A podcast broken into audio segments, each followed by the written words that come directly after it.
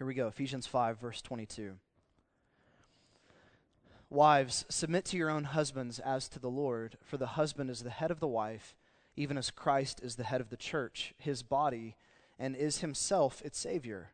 Now, as the church submits to Christ, so also wives should submit in everything to their husbands. Husbands, love your wives, as Christ loved the church, and gave himself up for her, that he might sanctify her, having cleansed her by the washing of the water with the word so that he might present the church to himself in splendor, without spot or wrinkle or any such thing, that she might be holy and without blemish. In the same way, husbands should love their wives as their own bodies. He who loves his wife loves himself. For no one ever hated his own flesh, but nourishes and cherishes it, just as Christ does the church, because we are members of his body. Therefore, a man shall leave his father and his mother and hold fast to his wife, and the two shall become one flesh.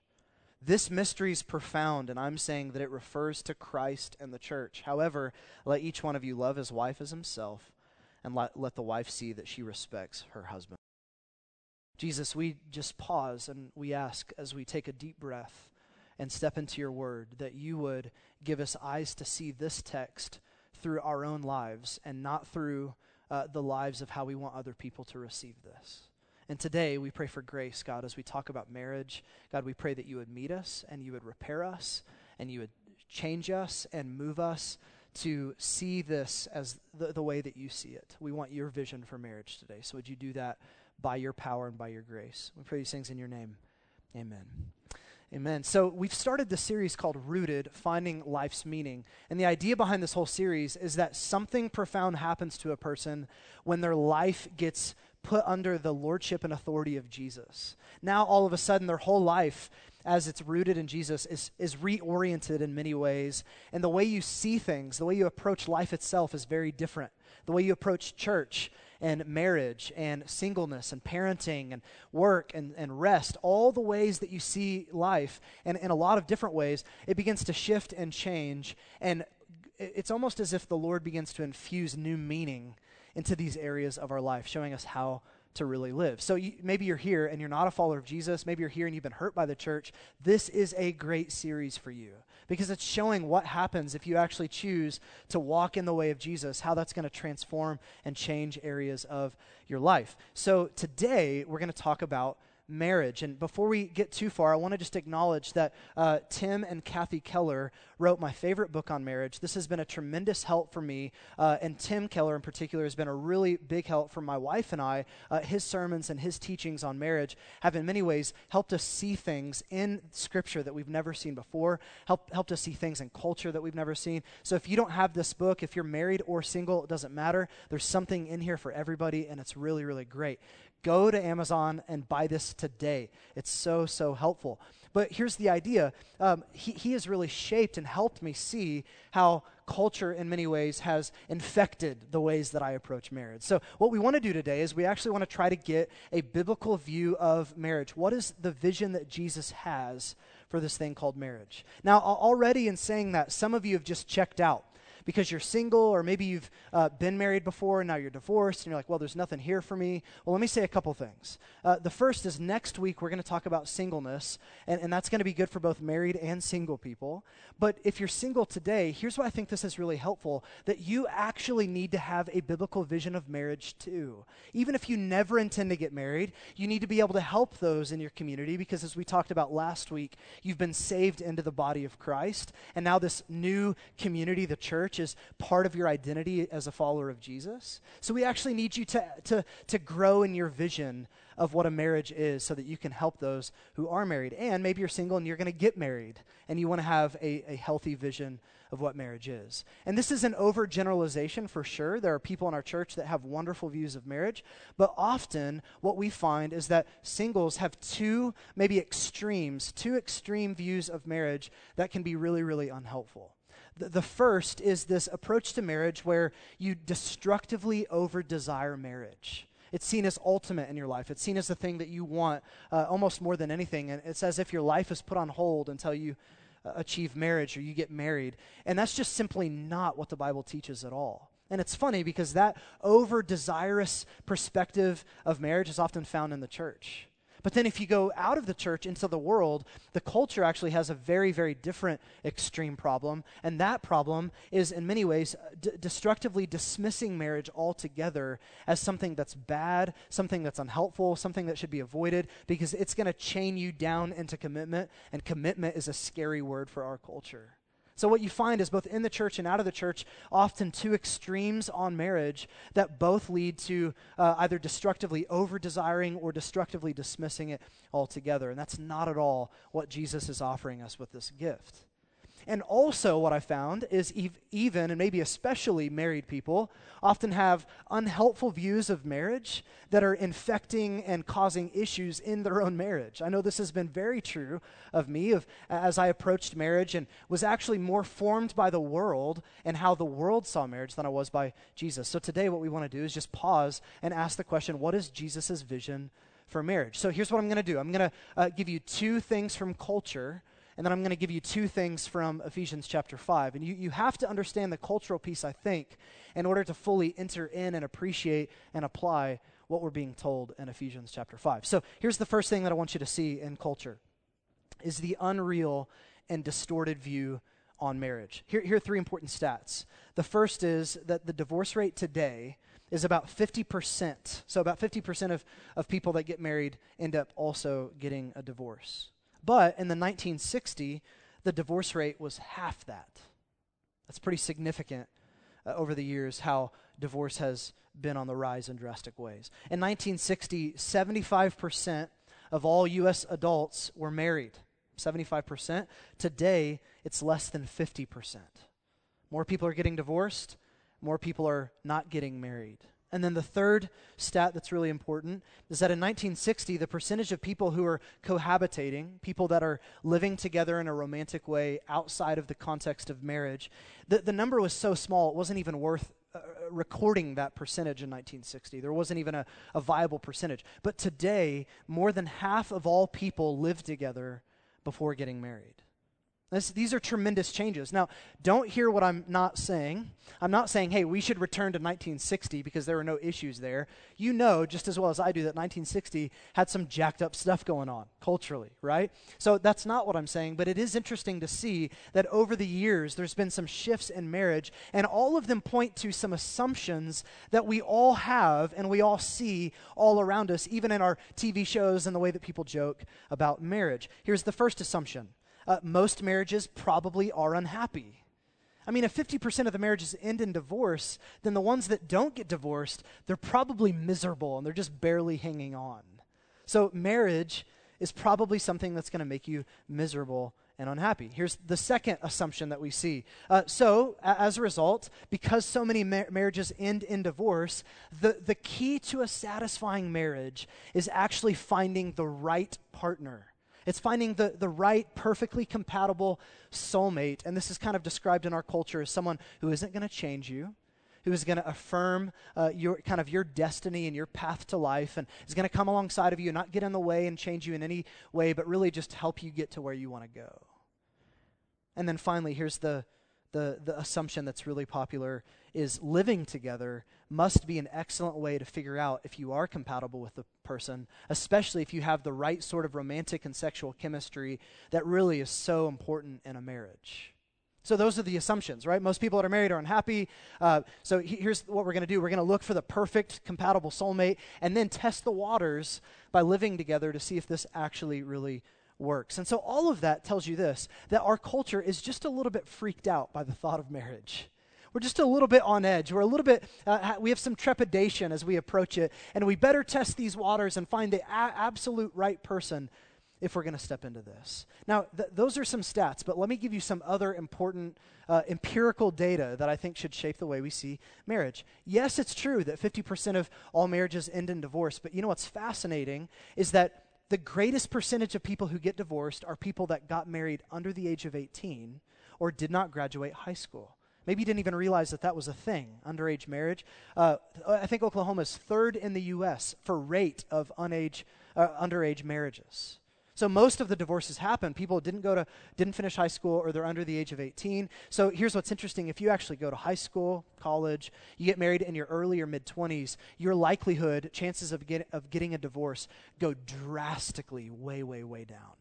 Right? Here's another thing that's really interesting: that those who live together before marriage are actually more likely to get divorced than those who do not. So actually, cohabitation isn't practicing for marriage, cohabitation is practicing for divorce, which is really bizarre. Uh, in general, this is also true. The earlier that sex is introduced inside of a romantic relationship prior to marriage, the more likely that relationship is to break up.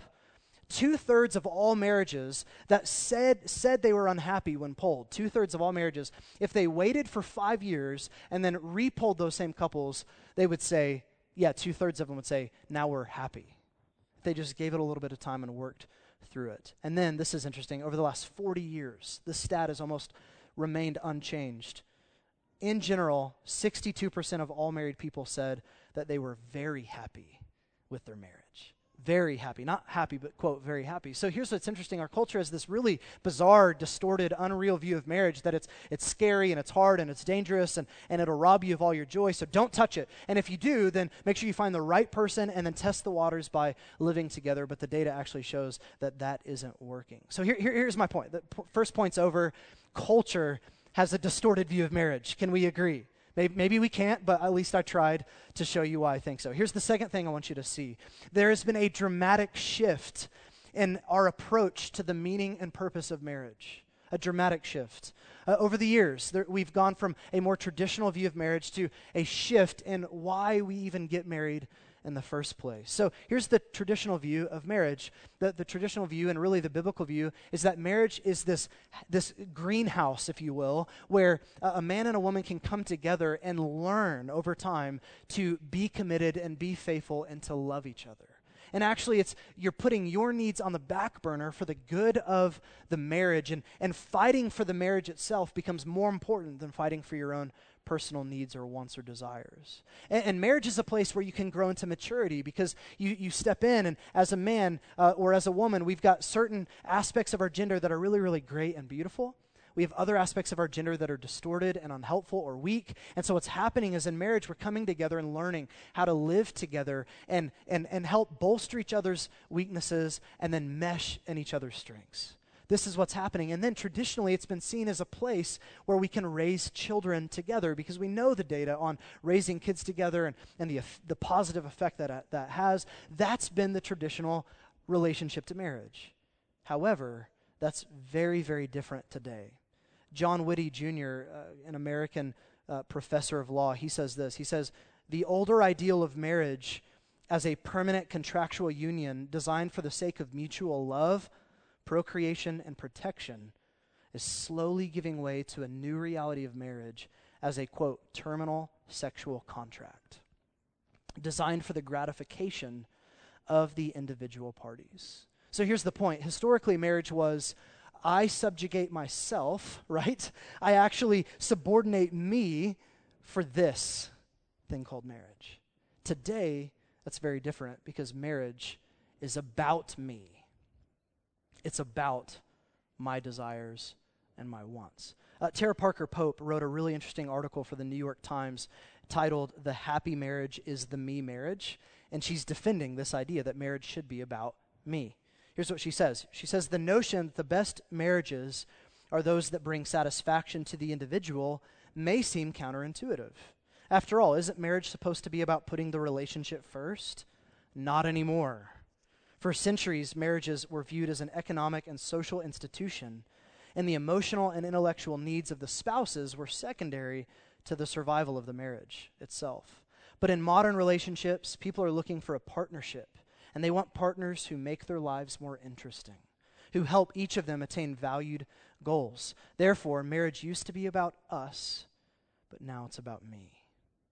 This has been a profound shift in marriage. Here, here is what our culture says right now about marriage that it's about you. And, and you have to find this perfectly compatible soulmate that isn't going to change you, that isn't going to make you different, that isn't going to uh, get in the way of your valued goals and what you want to do with your life. You've got to find this, this perfectly compatible soulmate that's going to accept you just as you are and, and just affirm everything about you. Oh, and the, the sexual and romantic chemistry has to be off the charts. I mean, you've got to be like constantly wanting to jump into bed together, and that's the sign that you have a really good and a really, really healthy marriage. It's all about personal fulfillment and happiness now.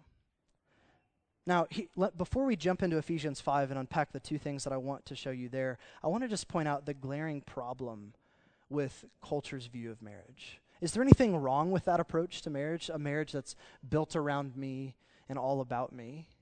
Well, here's what's really interesting. I want to argue that that approach puts tremendous pressure on a marriage.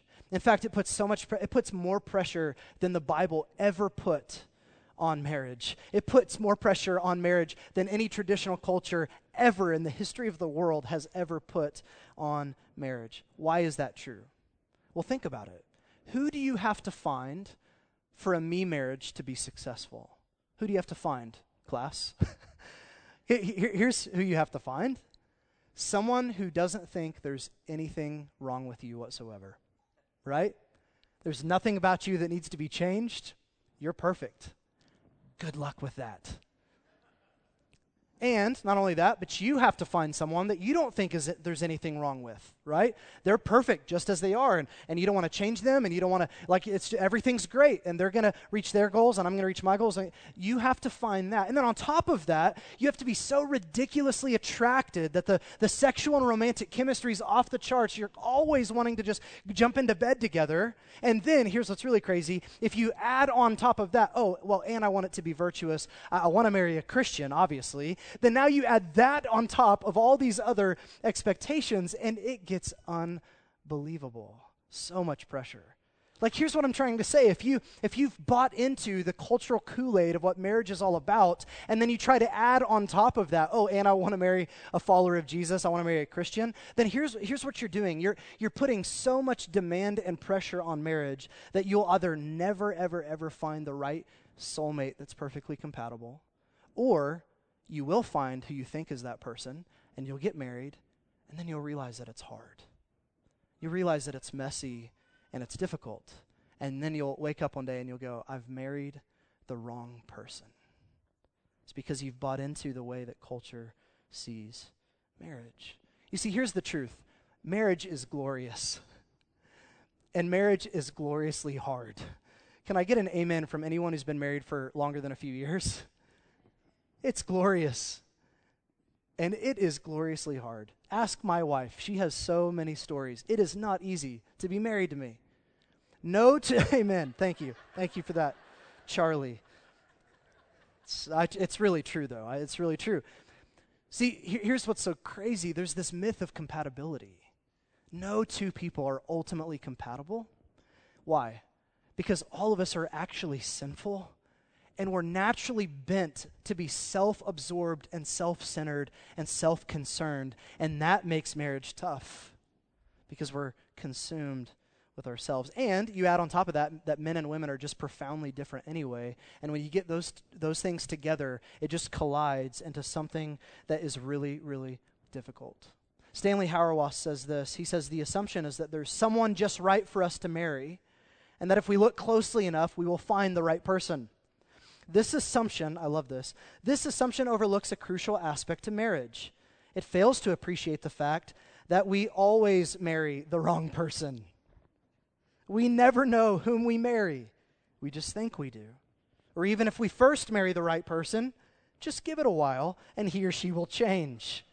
For marriage, listen to this, for marriage, being the enormous thing that it is, means that we are not the same person after we have entered it. The primary problem then is learning how to love and care for the stranger to whom you find yourself married. Can I get an amen from anybody that that resonates with? It's like, who are you? What happened? I don't. You entered marriage and it changed you because it's that enormous. Can the Bible help us here? Does Jesus have anything to offer? Yes, absolutely. Christianity has a beautiful biblical view of marriage that I think is really freeing. So let me give you two things real quick. Here's the first thing from this passage in Ephesians 5 that I want you to see. I want you to see marriage as a covenant. That's not a word that we throw around very often, but look at Ephesians 5:31. Therefore a man shall leave his father and his mother and hold fast to his wife, and the two shall become one flesh. Marriage as a covenant. It's hard to, to, to realize this sometimes, but that, the idea of two becoming one, one flesh, that is inherently covenantal language that harkens back to Genesis chapter 2. This is literally quoted from Genesis 2, where God, he brings the first man to the first woman, and he, he, he both functions as the officiator of the very first wedding, and then he functions as the witness of this wedding where he observes uh, he observes and then what he does is he he makes this comment about it he says what's happening is that a man's going to leave his father and his mother and the two are going to become one flesh and that is inherently covenantal language. Again, that's not something that we throw out. What's a covenant and why is that a big deal? Well, here's what a covenant is. Tim Keller says, and it's an incredible, unbelievable, counterintuitive merger of love and law. See, here's the idea behind a covenant. Uh, uh most marriages are just built on romantic feelings of love that you have for another person. And as long as those romantic feelings of love can be sustained, then the marriage can be sustained. But not so in a covenant. It's actually different because it's not just romantic feelings of love, it's that with law.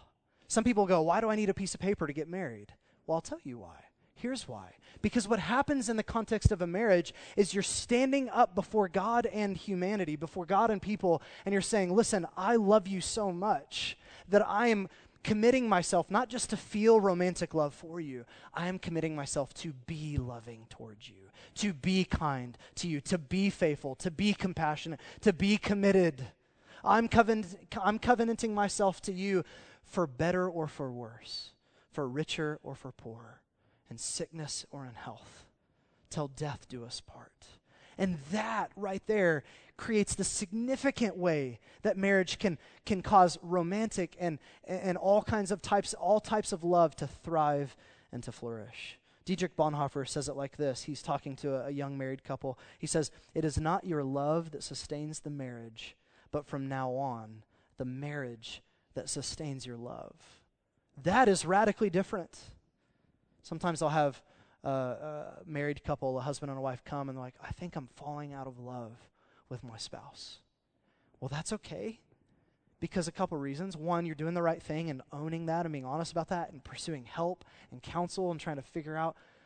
But that right there is step one for your marriage itself to do the work to sustain your love because it's not just built on romantic feelings of love, it's built on this covenant, this merger of love and of law. This is profound. And by the way, I just want to say if, you, if you're like, well, that sounds dry and boring and not romantic and forced, and well, l- let me just say that actually, this merger of love and law is where real love and romance and beauty in life can start to flourish. It really is. How is that true? Well, here's how it creates this weird thing in me. Like, I remember when I stood before Hillary on our wedding day, she looked me in the eyes and she covenanted herself to me. And she said, I'm going to be faithful to you.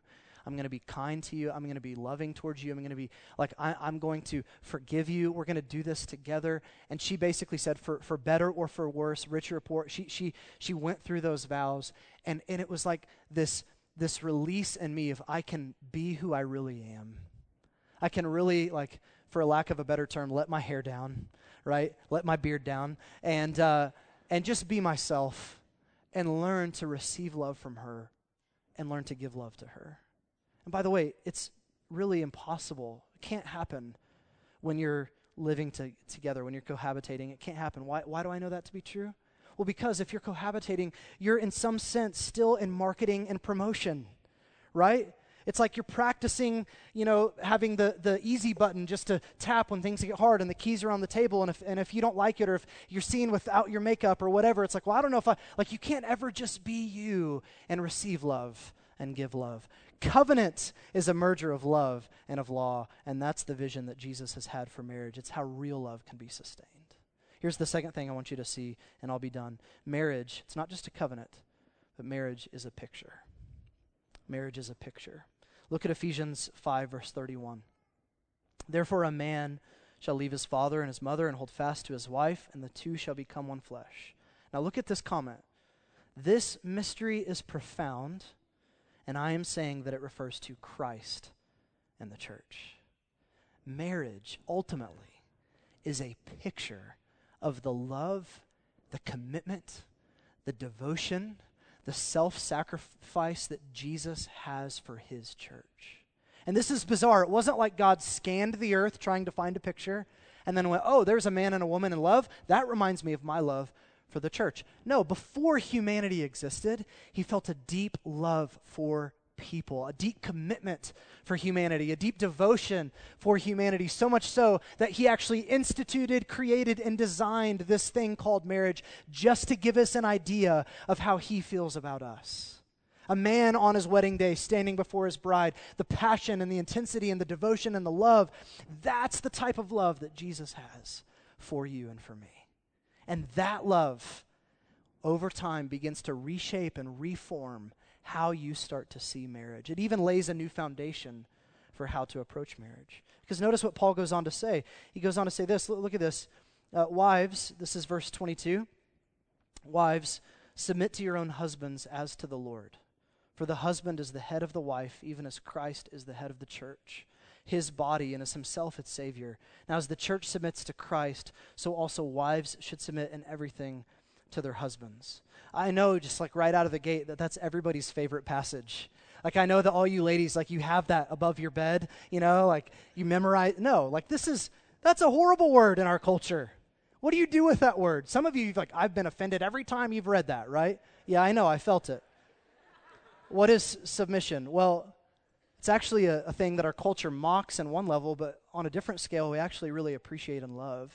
Children submit to parents. We all submit, by the way. Uh, people in, in the U.S. submit to governing authorities. Uh, we, you know, if someone's driving down the highway going 180 miles an hour, hopefully they're going to eventually submit to the law. I mean, we, we value submission in a lot of other ways, and ultimately, Jesus himself, the second person of the Trinity, submitted to God the Father. So submission does not mean that you're less than. It doesn't mean that you're devalued. It doesn't mean that you have no voice or opinion or can't speak out and tell what you want to have happen. Submission means none of that. We see Jesus doing all of those things with God the Father. Submission doesn't mean that you follow your husband into sin. Submission doesn't mean that you're a doormat for abuse or sexual abuse. It doesn't mean that at all. What is submission? It's intelligent, wise, deferential respect and love for your husband. Intelligent, wise, deferential respect. And do you see what Paul is saying? He's saying, the way the church loves Jesus, that's how I want you wives to love your husbands. It's like he pulls the wives in a room. Don't worry about them. Here's what I want you to do. Here's your new role. The foundational way that Jesus has shaped his love towards us begins to shape the way that we love. All right, now, ladies, you've got two verses. Fellas who are married, you've got like 27 verses. Here it is Husbands, love your wives. How? As Christ loved the church and gave himself up for her, that he might sanctify her, having cleansed her by the washing of the water with the word, so that he might present the church to himself in splendor, without spot or wrinkle or any such thing, that she might be holy and without blemish. In the same way, husbands should love their wives as their own bodies. He who loves him, his, him, he who loves his wife loves himself. For no one ever hated his own flesh, but nourishes and cherishes it, just as Christ does the church, because we are members of his body. Let each one of you love his wife as himself, and let the wife see that she respects her husband. Man, what this is unpacking for you, fellows, is that when you step into marriage, the love that Jesus has had for you begins to shape the way that you are called to now love and treat her it means that your needs become secondary and backseat. It means that your preferences and your desires and your life, it goes back so that she can go forward. It means that you are eager to lay your life down in a thousand menial small ways throughout the week that you are able and willing and doing that because that's how you've been loved. It means that you don't hold things over her head. It, me- it doesn't mean it means that you don't uh, throw bitterness back into her face because of things that she's done to you. You release her the way that Jesus has released you the way Jesus has treated you, that becomes the model and the foundation for how you treat her. And that's hard to do. I can't read this passage without experiencing just incredible conviction because my love looks more like culture's love than it does any love that's shaped by the gospel. Here's what culture tells us about love it says, Love someone only if you have a guarantee that you will be loved equally in return. Love someone only if certain conditions are met. Love someone only if it's convenient and comfortable for you to do so. Love someone in order to manipulate them to do for you whatever you want done. Culture says love someone in order to deepen your self esteem or to satisfy your own desires and longings. Love someone for the time being, so long as it feels right, so long as it doesn't interfere with your plans for your life. Culture's love. Gospel centered love. Love is willing self sacrifice for the good of another that does not require reciprocation or that the person being loved is deserving. Love driven by this, this Jesus who is loved, is love being lovingly honest and humbly approachable in times of misunderstanding and being more committed to unity and love than you are to winning, accusing, or being right. Gospel love is love that's being a good student of your spouse, looking for physical, emotional, and spiritual needs so that in some way you can remove the burden, support them as they carry it, or encourage them along the way. I really have a hard time doing this. That's gospel love. Love is the willingness to make regular, costly sacrifices for the sake of your marriage without asking anything in return or using your sacrifices to place your spouse in your debt. That's covenantal, gospel centered love. That's a picture of the love that Jesus has had for us. I'll never forget when uh, Hillary and I held hands for the first time and kissed. I won't share the story of holding hands for the first time because it was really awkward on my part um, and, and embarrassing. But I, I'll never forget the first time, and I'll never forget the things that I was feeling. When we held hands and when we kissed for the first time, it was like this electrifying feeling. It's like, this is amazing. I mean, I was just head over my heels in love with her. Some people still ask, like, well, do you s- still get the same feeling when you kiss her now and hold her hand now? Not really. Not the same. It's different, right? It's, it's a different feeling that I have now. And, and here's why I say that. If you're like, that's awful, well, here's why I say that. Because as I've assessed my own heart and as I've gone back and kind of examined what was happening in my own soul when I was holding her hand and we were kissing the first time, it was that this person that I admired, this person that I thought was really attractive, this person that I thought was just amazing, was showing interest in me. And she found me attractive that's amazing. And she thought I was great, and I think I'm great too. And so here's this other person that's affirming all the things that I think about myself. And here's what it was the feelings that I was having, it was mixed for sure, but it was less love and more ego. It was more ego. She thinks I'm great. Now, when I hold her hand, and when we're putting kids to bed late at night, and when we plop down on the couch because we're just exhausted from putting kids to bed, and and the good times and in the hard times and when we kiss, it's way less ego and way more love. I really love her for who she is, not for the ways she makes me feel. You see, here's the natural flow of a healthy marriage. You ready? You fall in love, but in reality, you're just falling in love with your idea of who that person is and not the real person.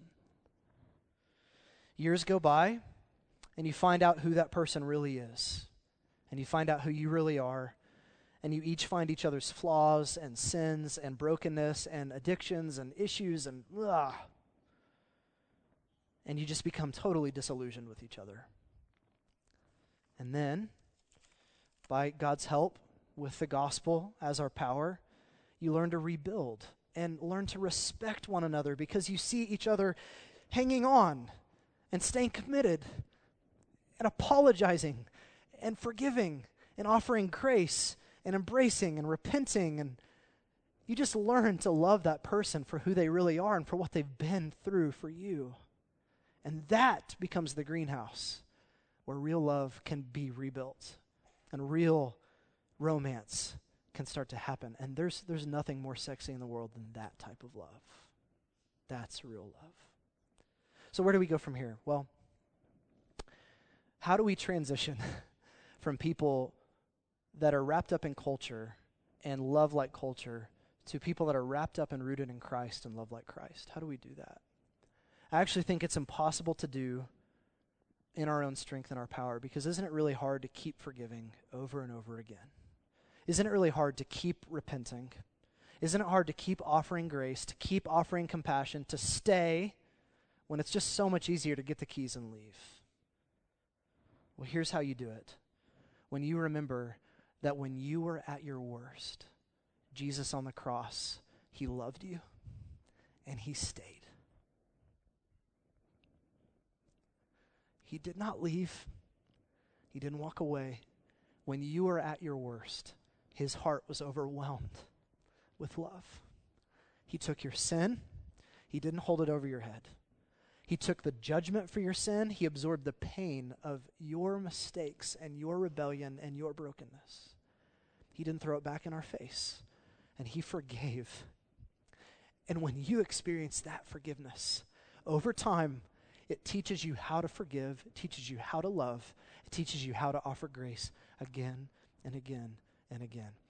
That's the type of thing, the unconditional, unbelievable love of God for me that can sustain an unconditional love in my marriage.